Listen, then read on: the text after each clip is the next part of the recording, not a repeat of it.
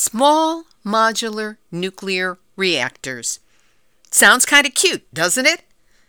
The nuclear industry is pushing a smaller is better narrative, conning governments and communities into thinking they're just what's needed to solve the climate crisis. Forget the fact that none actually exists. They're still being aggressively presented and promoted as nothing like the existing nuclear reactors. I mean, they're modular, just like Legos. But then a filmmaker who is also a professor of psychology takes on the false narrative that is being pushed to sell us on these mini reactors, and she tells you that the industry pushing for smallness, the theme of small is beautiful, they've really distanced themselves from the failed legacy of the previous generation of nuclear power plants and the nuclear reactors and have in an interesting way domesticated and even kind of feminized the image of these small reactors that are in some ways more problematic than the old reactors. Well, when filmmaker and professor Jan Haaken reveals just some of the deceptions behind the push for small modular nuclear reactors, and hones in on the deadly issues already created by the Hanford nuclear site in eastern Washington state and its impact on the Pacific Northwest, you begin to realize once again the extensive lies behind that awful, dangerous, deadly seat that we all share. Nuclear hot seat. What are those people thinking? Nuclear hot seat. What have those boys been drinking? Nuclear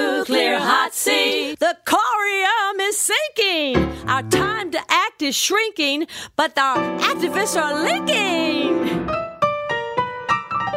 Nuclear hot seat. It's the bomb. Welcome to Nuclear Hot Seat the weekly international news magazine, keeping you up to date on all things nuclear from a different perspective.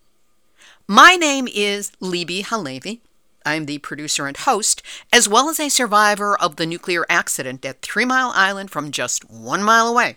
So I know what can happen when those nuclear so called experts get it wrong. This week, we talk with Professor Jan Haaken. She is director of the film Atomic Bamboozle wherein she interviewed physicists, activists, conservationists, and members of the U.S. Northwest indigenous communities to portray a nuclear industry rising quickly while downplaying nuclear power's most crucial and recurring issues, those unresolved and changed by the small modular nuclear reactors. We will also have nuclear news from around the world, numbnuts of the week for outstanding nuclear boneheadedness, the nuclear hot seat hot story with Linda Pentz Gunter, and more honest nuclear information than emerged from the New Hampshire primary. All of it coming up in just a few moments.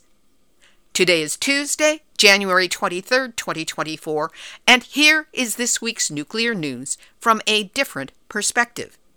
Starting out this week on the big story, the doomsday clock, which represents how close mankind is to total destruction from nukes, climate change, and a wide range of other issues. The 2024 clock was revealed today, Tuesday, January 23rd, by the Bulletin of the Atomic Scientists, which generates it. The clock remains set at 90 seconds to midnight, the same as 2023, which is in itself a bit of a disappointment to those of us who think that because of the wars in Ukraine and Israel, things are much worse than they were a year ago. But the biggest disappointment, some would label it a faux pas by the Bulletin, was the inclusion as a commentator of Bill Nye, the science guy. The reason for this eludes us all. Here with her take on what happened is Linda Pentz Gunter with this week's Nuclear Hot Seat Hot Story. For one bright, shining moment, we were almost spared the embarrassing clown show that is Bill Nye, but alas, the Bulletin of the Atomic Scientists were able to fix the technical difficulties that had threatened to prevent Nye's appearance during their broadcast on Tuesday, unveiling the new time on the doomsday clock. The doomsday clock remains at 90 seconds to midnight, just as it was in 2023, and the most perilously close we have ever come to our final demise. After a measured and considered conversation among experts about the various threats from nuclear weapons expansion, wars, the climate crisis, and the runaway chaos that could be caused by artificial intelligence, Nye was invited on as well as what exactly? Light entertainment? Twice he urged us to go ahead and hate him, his age, and his background, whatever that is. Knock yourselves out, he said. Say what?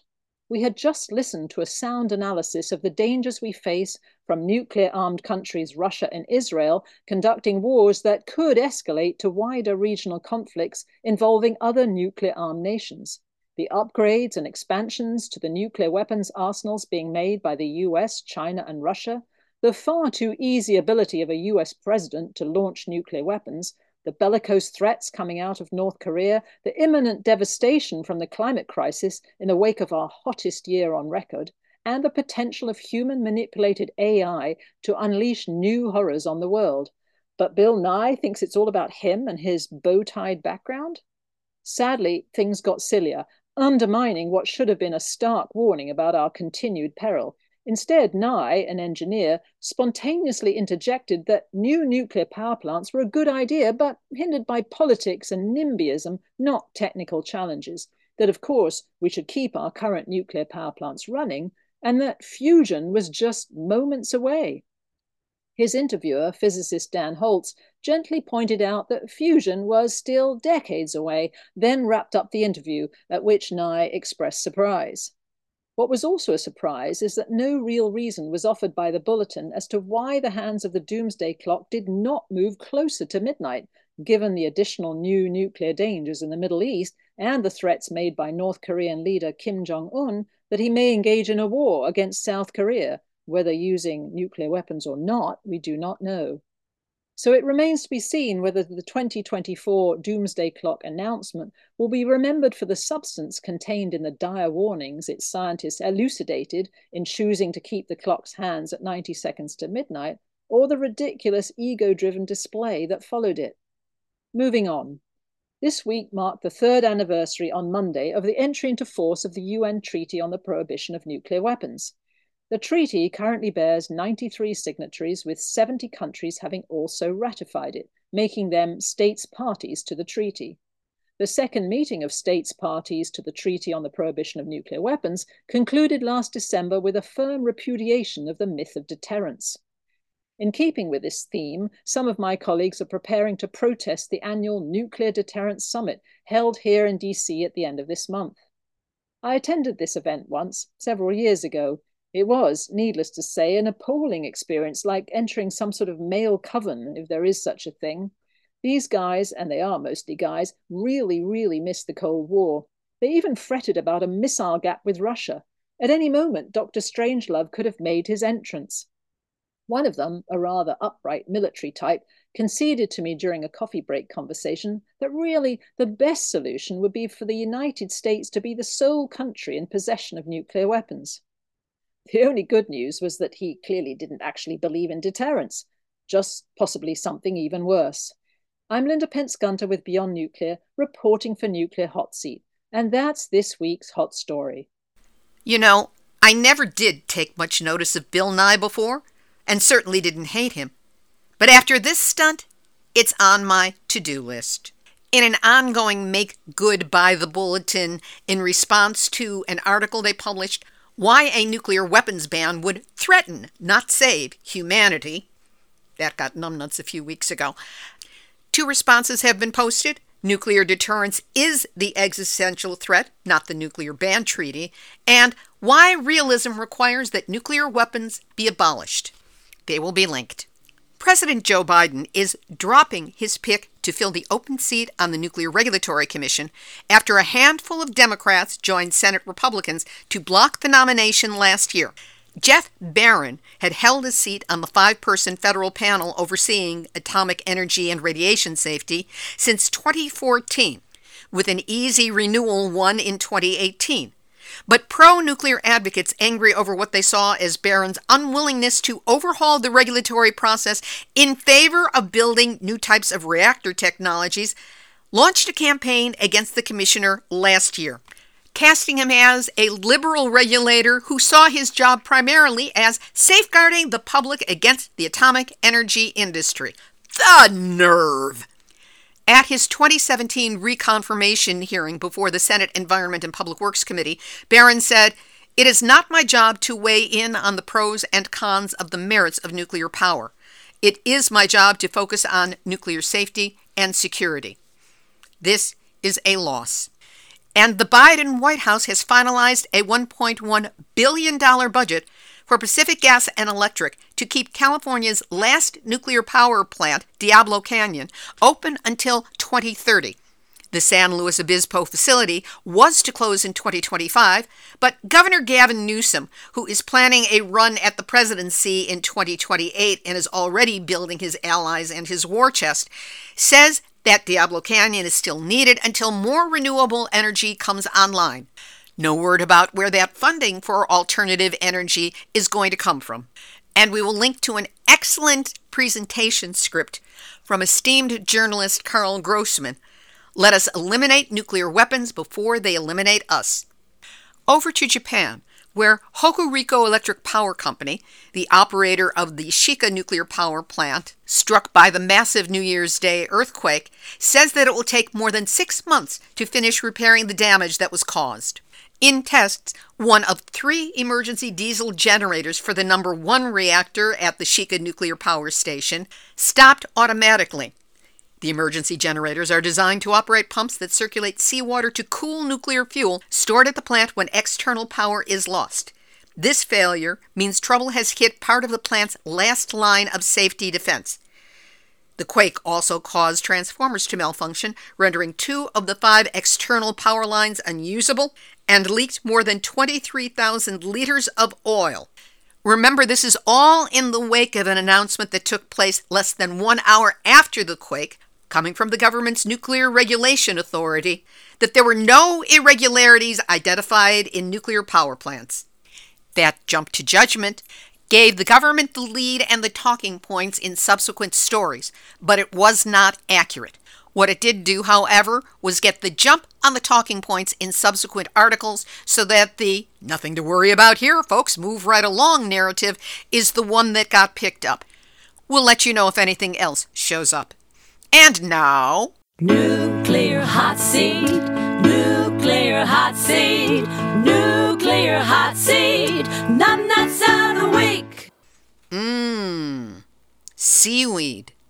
Yummy. You know, those faux potato chip, crunchy, salty, have no calories but lots of minerals snacks? Soma City in Fukushima Prefecture used to be one of the country's top producers of seaweed until the 2011 earthquake and tsunami that led to the triple meltdown disaster at the Fukushima Daiichi nuclear plant stopped their production. Shipments were resumed in 2018, but total production in 2022 remained at just 15% of the pre disaster amount, which is why now, whoopee! This season's green laver is the best since the resumption of shipments and are again being exported in mass amounts, especially to Europe, with not a single word about radioactivity, the release of tritium contaminated water into the Pacific Ocean in the vicinity of where the seaweed is harvested, and of course, no warning label on the packaging. Just all part of Japan normalizing what may or may not be normal. And that's why whoever is behind this push to market Fukushima harvested seaweed around the world, you are this week's Nuclear hot seat, nuts out a week. In Ukraine, the Russian occupiers of the Ukrainian nuclear power plant in Zaporizhia have once again laid landmines around the six reactor facility, the largest nuclear facility in Europe. Zaporizhia also lost its immediate backup power supply to the nuclear reactor units for several hours this week. In Belarus, which is closely allied with Russia, the defense minister is putting forth a new military doctrine that, for the first time, provides for the use of nuclear weapons, which Russia provided them with last year. And in France, eight nuclear power reactors last week had to reduce output for a variety of reasons. So much for nuclear reliability. Now, here's this week's featured interview. As pressure mounts in the United States to meet net zero carbon goals, the nuclear power industry has been making its case for a nuclear renaissance, yet again, to solve the climate crisis. In place of the highly costly reactors that have been shut down across many regions of the country, investors began in the early 21st century to promote small modular nuclear reactors as a technological solution. This week, we talk with Jan Haaken. She is a professor of psychology and director of the documentary Atomic Bamboozle. The 46 minute film portrays a nuclear industry rising quickly while downplaying nuclear power's most crucial and recurring issues, those unresolved and unchanged by small modular nuclear reactors. Haaken interviewed physicists, activists, conservationists, indigenous community leaders, and focused on the lies between the push for small modular nuclear reactors and their reality. We spoke on January 15, 2024. Dr. Jan Haaken, thank you so much for joining us here today on Nuclear Hot Seat. Great to be here on your fabulous podcast, Libbe. Let's start out with a little bit about you. What is your background? I'm a clinical psychologist and professor emeritus at Portland State University here in Oregon. My first career was as a nurse, but then uh, went into psychology, and most of my career has been in the psychology department at Portland State University. And I've been throughout my career also uh, working as a community psychologist. Uh, much of my field research takes up controversial and kind of contested areas of human work and activity. And I began to use cameras in my field research to get a bigger picture of what's going on in a particular field. I've done projects, documentary projects now in areas of Africa, um, Europe, areas of the US. And I've really come to love this medium as a more democratic way, in a sense, a more accessible way of taking on a difficult topic than books and articles, which I still value. But, you know, everyone's a film critic. So when you show a film, uh, people have a lot of opinions about what you include, what you don't include. So this has become my main medium as a scholar as well as a filmmaker. Tell us some of the topics that you have covered in your previous films. Well, I did one film following a unit of therapists going to Afghanistan, looking at how the issue of mental health issues in that war zone were being handled by the military. It's called Mind Zone therapists behind the front lines. That also was during a time when there was a lot of worry and public concern about the impact of repeated deployments on service members. I did one on dairy farmers and the, the impact of pressures on farmers to grow or die, called Milkman, the life and times of dairy farmers. Um, I did one on drag performance, which was and still is now controversial for many people, showing how their work is a way of helping people manage their anxieties around sexuality and gender.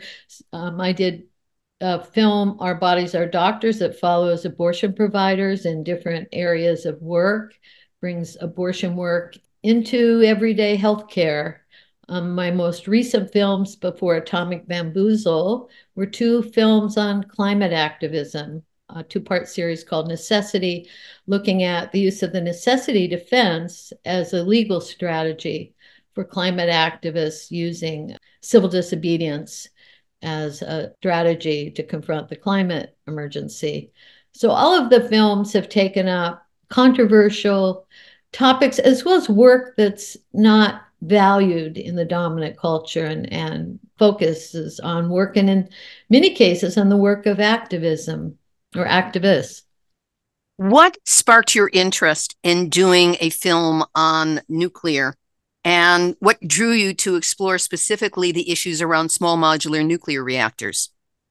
Well, this project directly came out of my last two films, the necessity films, that had a strong Indigenous focus, were guided by Indigenous perspectives on the climate crisis following tribal leaders and Indigenous activists around that issue and one of the lead subjects and an associate producer, Kathy Sampson Cruza, in that last climate film, would always speak about nuclear power. Every time she spoke at a rally, she's well known here in the Pacific Northwest, she'd say, Don't forget about nuclear, including these small modular nuclear reactors that some of the biggest billionaires in the country are promoting.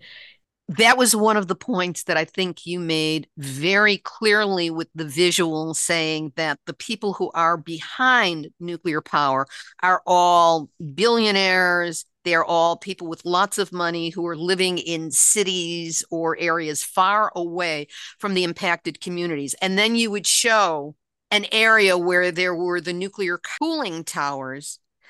And you would see a little grouping of a town around it. But clearly, that was surrounded by area that was not built up. So we're talking about small towns groups of people who don't have a lot of power, who don't have a big voice, who maybe are looking at, wow, look at these jobs that pay well.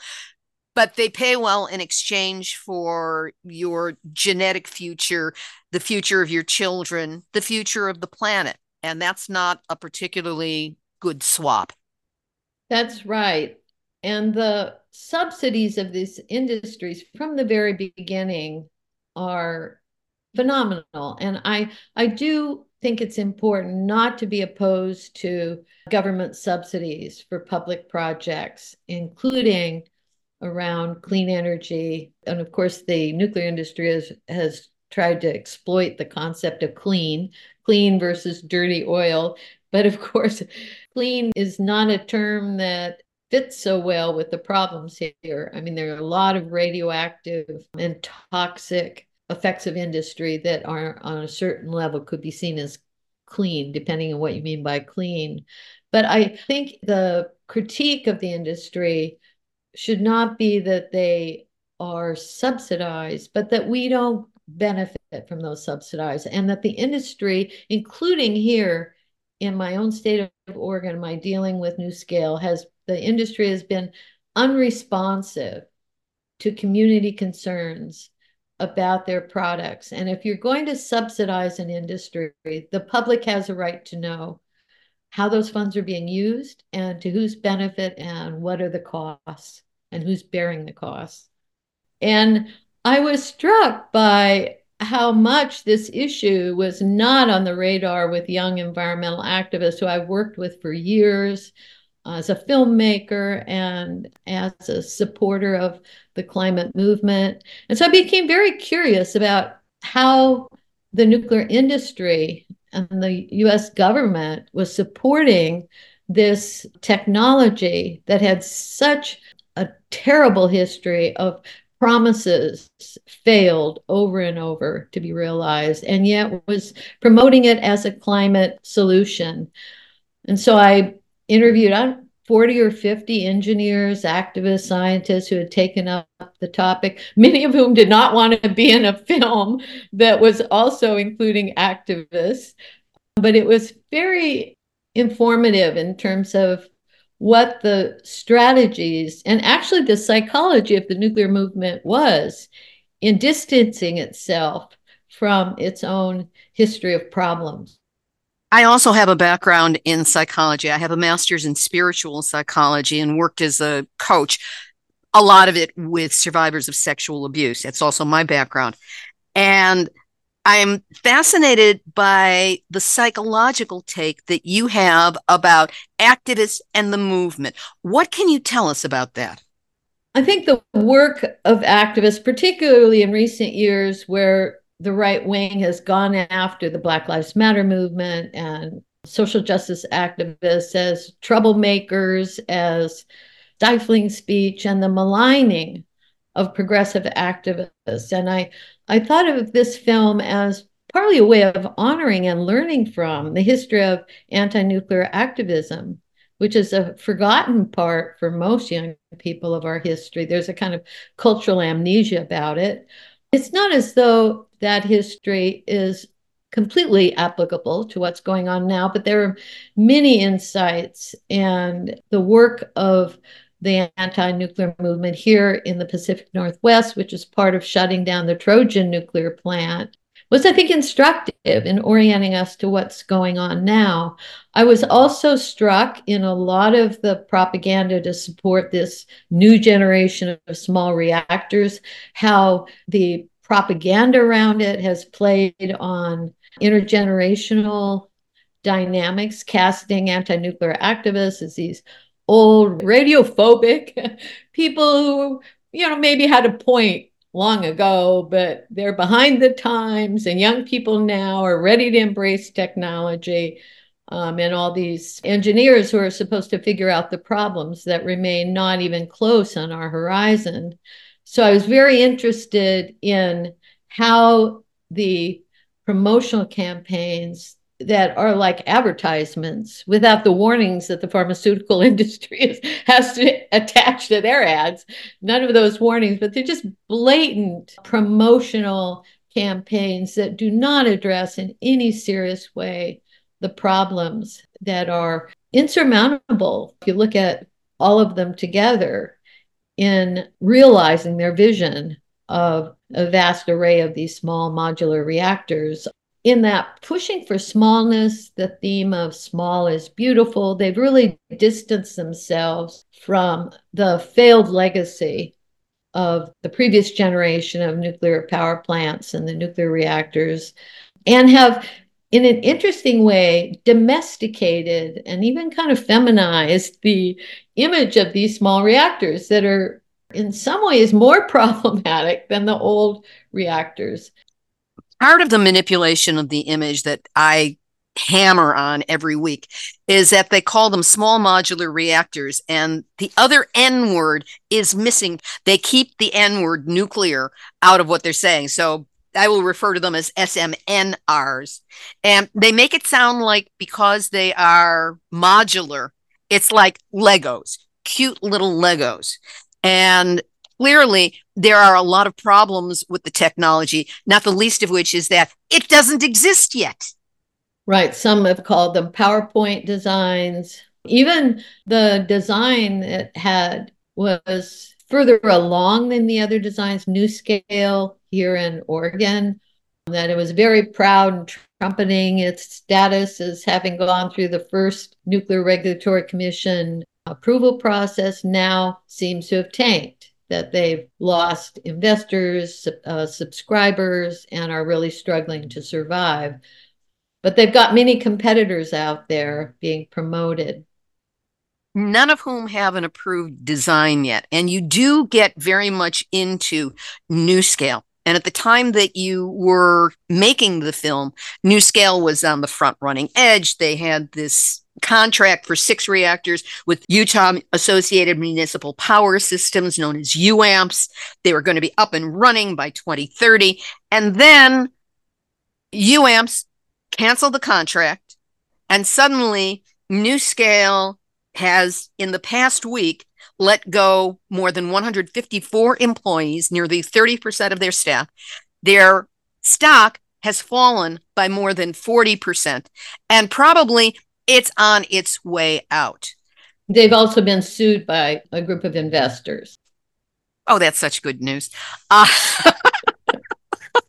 Usually, I'm not on the side of investors, and some of it is around these same false promises, misleading promises around contracts. And, you know, of all of their promo material, their TED Talks, their ads, the audience often is flooded with details that are very hard to follow if you're not a physicist. You have to kind of take their word for it with all of the tech talk. And I wanted to, in this film, really distill, you know, what are the main issues? There are four main issues and areas of controversy.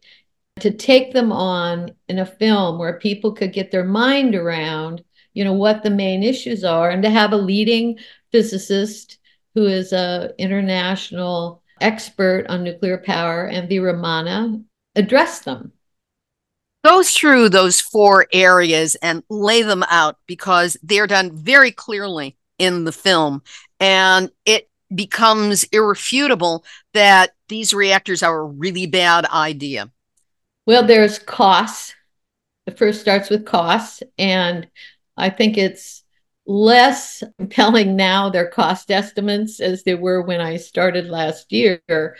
And they were promoting all kinds of figures that were misleading in that, as you said earlier, these module kits, or some people call them like little Lego sets, they're presented in a very friendly way in their investment portfolios, and they offer them as a, a kind of a starter set so you buy a few now and then you add some later.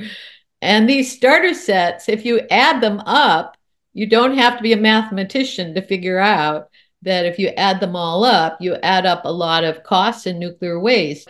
We look at the cost issues. Second is accidents. Most people are very aware of Fukushima, Three Mile Island, Chernobyl these huge accidents that are in the news a lot and have staggering and tragic consequences. But I also wanted to bring in the everyday problems and regular small scale accidents that are, or episodes, incidents as they call them, in nuclear plants in this country that don't hit the news. It's more common than thought. The third problem taken up is proliferation. This is also an area where there's a lot of fancy footwork on the part of promoters to downplay or deny that proliferation, nuclear proliferation, is a problem. There's a lot more to be said about that than what we could put in the film.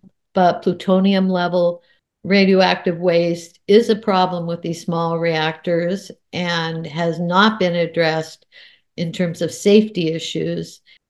You make the point quite clearly that these small modular nuclear reactors will actually produce more waste per kilowatt hour than the larger reactors. And that is hugely significant. But I think people think, oh, they're smaller, they'll create less waste. So that actually is the fourth issue is waste, radioactive waste. So proliferation, they're related, but proliferation is also an issue that is important because the way these are being promoted and sold to subscribers around the world also places where you do not have the kind of state structure regulatory apparatus in place that would protect against potential sabotage or other uses of nuclear material. So, waste is an issue that is very much with us, an existing legacy and an ongoing legacy of nuclear power. I didn't realize until I started this project that when the Trojan nuclear plant was closed and decommissioned in 2006 in Oregon, the radioactive waste were left there on site in about 30, they call them casks, and they are stored on site in nuclear power plants all around the country, including those where they're being decommissioned. And so the disposal of, of radioactive waste which was thought to be a problem that could be handled with a deep geological repository, or now there's talk of interim storage facilities. That is not a problem that politicians are even talking about anymore because nobody wants them permanently disposed in what's considered the gold standard, a deep geological repository in any area of this country there are a lot of issues surrounding both the proposed permanent storage site in Yucca Mountain, which will never happen. It's it's a legal fiction so that they can say that they have interim storage sites down in New Mexico and West Texas and they can call them interim and get away with a certain sliding around on legalities because well there's yucca we'll eventually get it to yucca but it's never going to go to yucca because yucca will not happen and the waste will undoubtedly unless something drastic happens just be abandoned in those places in eastern New Mexico and West Texas. So that brings up a whole other series of issues. But I want to bring this back to the focus on the Northwest in your film, because Atomic Bamboozle really creates a different kind of a picture of what both the nuclear situation was and the activist situation was and continues to be in that area. So You've talked several times about the closure of the Trojan nuclear reactor in Oregon, which is not an issue that I've even heard mentioned in 12 and a half years of nuclear hot seat. This is the first time. And from there, what happened regarding nuclear facilities elsewhere, most specifically the Hanford site? Well, there are a couple reasons for focusing on the Northwest and this region and the both the history of Trojan and also the Hanford Nuclear Reservation in Washington. First, there, there are budget restrictions. I didn't have budget to go all over the place. But sometimes lack of budget can lead to creative ways of looking at a problem.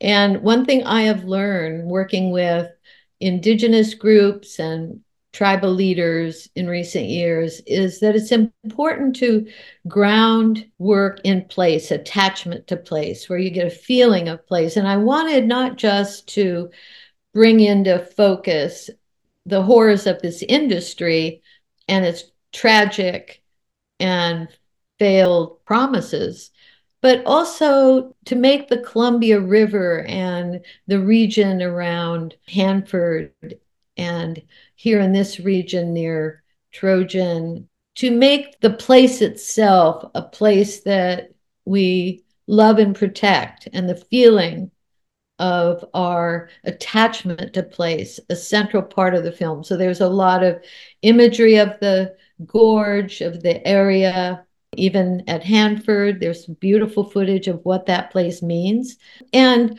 one of the principles in the climate psychology literature, of which it informs some of my work, is that people are moved to act through an attachment to place and a love and concern for protecting a place. I wanted that ethos to guide the film. So there's a lot that's beautiful in the film, as well as focusing on the propaganda and the destructiveness of nuclear energy and its legacy. The footage of the river itself is so beautiful and so compelling. And by bringing in the indigenous people from the Confederated Tribes of the Umatilla Indian Reservation to speak about it from their perspective that it's life, it's sustenance, it's part of the balance of the earth, really gave an opposing voice to something that doesn't always get it, which is nature and the natural world and the natural balance of things. And especially in Hanford, for all the coverage that there has been, this one was particularly poignant because you did bring forth such love of the land and the pictures of the salmon and the people boating on it and the clarity of the waters that was all delicious. And then to think that opposing it is this horrific technology that's just going to make billionaires into trillionaires who have $4.1 million cars. That's actually the son of somebody who runs Holtec. And the opposition could not be clearer. And what we're fighting for could not be clearer. So, in terms of the film getting out to the people who most need to see it, how has that been going? Where has it been seen? How have you been getting it out in front of audiences? Well, we've pursued a, a grassroots strategy, and the, actually the length of the film, four to six minutes, was intentional to make the film part of a program where people watch the film, and then there's a panel that includes local experts and activists. Um, I'm there as much as I can, sometimes remotely, sometimes in person. But part of the reason I became a documentary filmmaker as an academic was films can be like a classroom experience where everyone is together and has the same experience and responding to it, bringing their questions, sometimes their criticisms. And it's a way of kind of holding a problem in mind that people often want to push out of mind very quickly. Radioactivity, by its very nature, is invisible. It's not palpable in the same way fossil fuels are that are choking so many forms of life on the planet produce these fires, heat waves, and pollution. Radioactivity, unless it breaks into consciousness through something like Three Mile Island often is out of view. And even the burial of the waste is out of view, even close to me, you know, here in Portland. So I wanted the film to be long enough to hold a lot of the main concerns that people are organizing around to oppose this new wave of nuclear reactors, but also short enough that it allows time for comments, discussion of what's going on in in the particular area where it's being screened and for questions because most people know very little about this legacy other than the big events that break into the news. But there's a kind of cultural amnesia around that history so I wanted that history and how to learn from that history to be center stage, to show the film at schools, churches, theaters. We've had, I think, 27 screenings so far, and I finished it in March. A lot of the screenings have been in, you know, public libraries as well as schools and theaters. I'm showing it this week at the People's Forum in Manhattan by that is hosted by Science for the People. And so these gatherings are a big part of why we made this film as an educational and also a public education and organizing tool. You know, if you watch something online by yourself, kind of making dinner, going in and out of whatever you're watching. But I like the idea and have been committed for some time to documentaries as a place where people come together to have an experience with the film and then respond to it. 27 screenings in less than a year since you've completed the film is quite extraordinary. Yes, and I've been on the road a lot this year with this project. Yeah. Have the bookings come from outside people learning about the film and coming to you? Has this been part of a promotional campaign that you've been able to launch in a particular direction? What's been the mechanism of it? It's been primarily through these networks of anti-nuclear groups, No Nukes West. There are a lot of them around the country. The Nuclear Education Information Services in Chicago. The Sierra Club has had a number of screenings and will this year as well through their national uh, anti-nuclear campaign within the Sierra Club. And I wanted to produce something that activists would want to show people who've been doing this work, submitting their testimony and at various hearings, government hearings, producing working papers. But unless you're very motivated, a lot of the webinars and papers that are produced are hard to get through. They require a very motivated audience. So I wanted to create an aesthetically satisfying and watchable film that would support that work that continues throughout the country. And of course, in Canada and other places in the world as well that are fighting this industry that is very aggressive. I mean, the internet is awash with promos on, you know, the new revolutionary nuclear mini plants. That's also another point of it since NuScale has been going down the tubes with small modular reactors being associated with them, within two weeks, the press releases coming out, I don't consider them news stories, press releases coming out from the World Nuclear Association and World Nuclear News shifted to calling them mini reactors. The SMR narrative suddenly evaporated because people think SMR, oh, isn't that that company that went under and couldn't do it and lost the contract and now blah, blah, blah, their stock prices are going down. They've got focus groups, they've got money, they've got all the power. But what we've got is an interconnect of, as you are saying, motivated people, intensely either aware or willing to make others aware of these issues to help get the word out.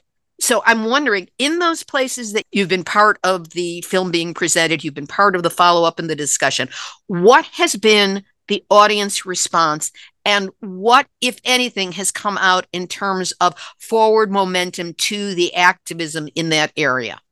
It's hard to gauge at this point. The Sierra Club, the National Sierra Club, has been able to boost the group that has been working as a committee around nuclear issues, which was a very low profile part of the Sierra Club's mission, has been able to boost the profile of this as a part of the Sierra Club's mission. And so this year there's a commitment to having more education and organized opposition to nuclear power in general, closing down the plants that we still have. There are 95 or so of reactors in the US, not near as many as the industry had anticipated to be in place by the end of the 20th century.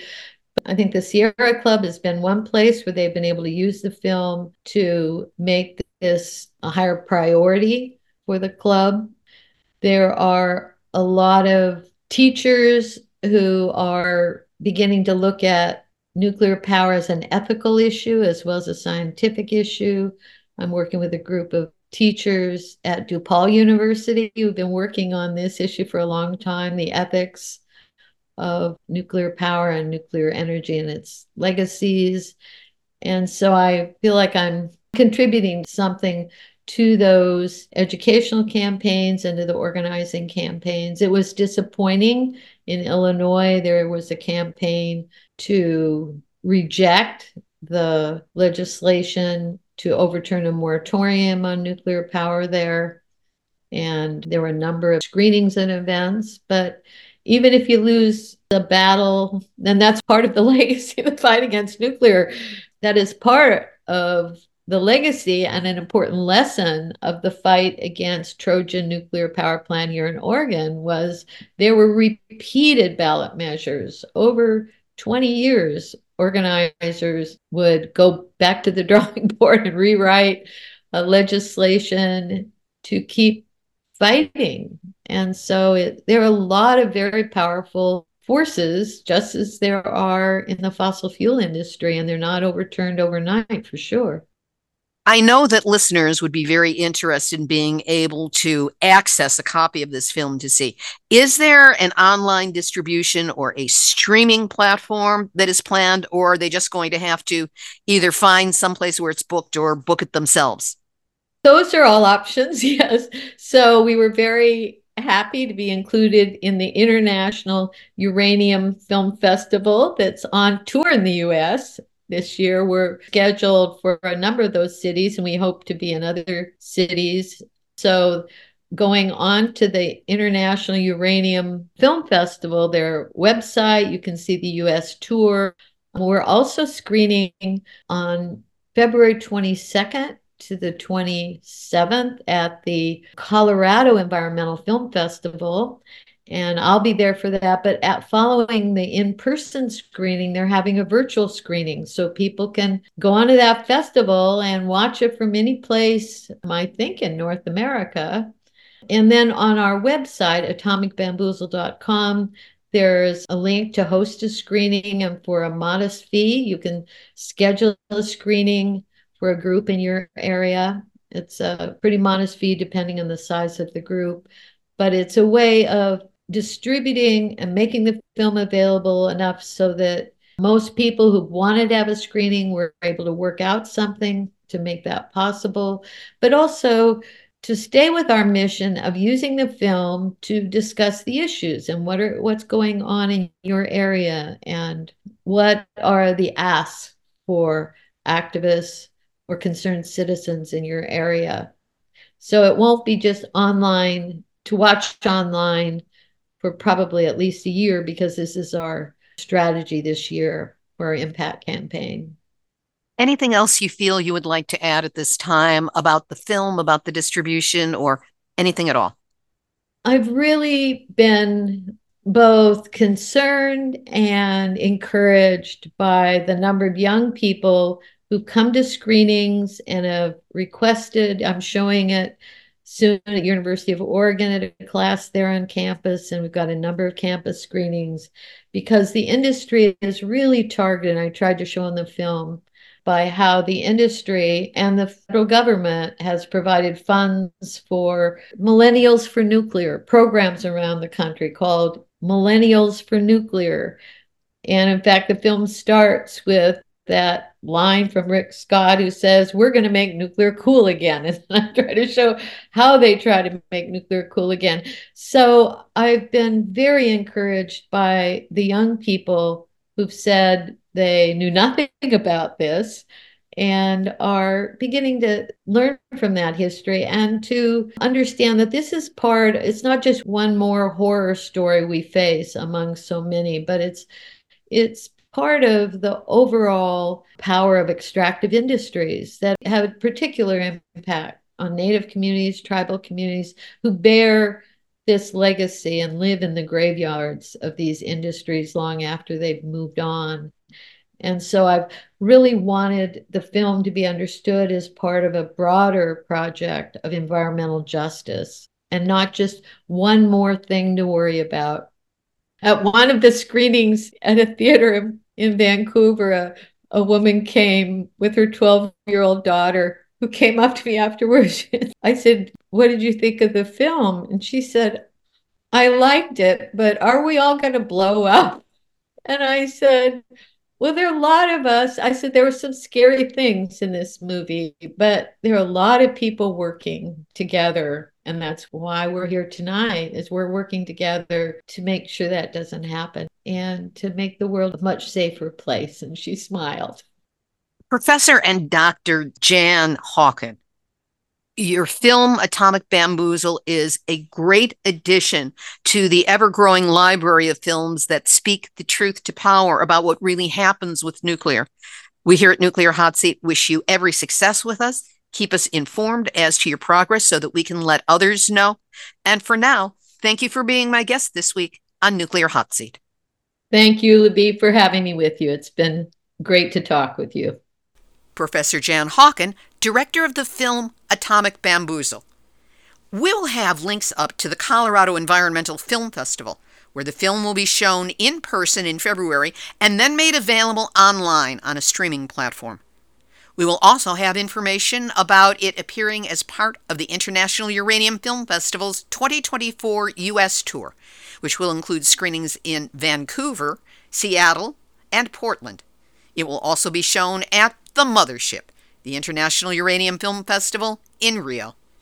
That information will be up on our website, nuclearhotseat.com, under this episode, number 657. Activist, activist, shout out, shout out, shout out. Following up with more information about the International Uranium Film Festival, the Diné people are inviting all of us to be part of the film festival when it appears at the Navajo Nation Library and Museum in Window Rock, Navajo lands, on March 7th and 8th. According to Norbert Suchanek, the festival's director and co founder, we will be showing important, eye opening films about risks and consequences of uranium mining, the use of nuclear power, nuclear arms, and nuclear weapons. We will have a link up to where you can get more information on these screenings. It will be on our website, nuclearhotseat.com, under this episode, number 657. A bit of an ovation to Ian Zabarte, principal man of the Western Bands of the Shoshone Nation of Indians and secretary of the Native Community Action Council. Along with Karen Pettit of Nevada Desert Experience and Aurea of the Sekhmet Temple in Cactus Springs, Nevada, the three hauled a mock high level radioactive waste cask as a float in the 2024 Las Vegas Martin Luther King Day Parade. This was to highlight not only Martin Luther King and Coretta Scott King's, but the entire civil rights movement's little known but glorious anti nuclear legacy. And next Tuesday, January 30th, our friends in northern Saskatchewan will kick off a four webinar series, Keepers of the Waters, about uranium mining issues in northern Saskatchewan. As they write, while many people have been busy in survival mode and exhausted from the pandemic, wars around the world, and extreme rising costs of living, uranium mining lobbyists and governments have been taking advantage, passing industry favorable laws that will further degrade and threaten freshwater systems already desperately overburdened by farming and mining use and wastewater production. The four webinars will be on indigenous resistance to uranium mining, small modular nuclear reactors and consent in Saskatchewan, what you haven't been told, health impacts of uranium mining on indigenous bodies, and decolonizing the industrial approach to mining our traditional lands. No registration is required, and of course, I will provide the link at nuclearhotseat.com. This has been Nuclear Hot Seat for Tuesday, January 23rd, 2024. You know, there's no reason for you to miss a single episode of Nuclear Hot Seat because we make it easy for you to receive it every week via email as soon as it posts. Just go to nuclearhotseat.com. The yellow box is right there, pops up. You cannot miss it. Put in your first name and email address, and as a result, every week you will get one email, I don't bug you, just one, with the link and a short description of the show's content. That also puts you on the database, and Google algorithms like that. So help a girl out and help yourself. Go to nuclearhotseat.com, yellow box, you know what to do. Now, if you have a story lead, a hot tip, or a suggestion of someone to interview, send an email to info at nuclearhotseat.com. And remember, if you can go to Nuclear Hot Seat and donate, we really need your help. Anything at all we appreciate it. We appreciate you. This episode of Nuclear Hot Seat is copyright 2024, Libbe HaLevy, Nuclear Hot Seat, and Heartistry Communications. All rights reserved, but fair use allowed as long as proper attribution is provided. For now, this is Libbe HaLevy of Nuclear Hot Seat, reminding you that the last thing anyone who opposes nukes wants to be able to say is, I told you so. There you have it. You have just had your weekly nuclear wake up call. So, whatever you do, do not go back to sleep because we are all in the nuclear hot seat. Nuclear hot seat. What are those people thinking? Nuclear hot seat. What have those boys been drinking? Nuclear hot seat. The corium is sinking. Our time to act is shrinking, but our activists are linking. Nuclear hot seat. It's the bomb.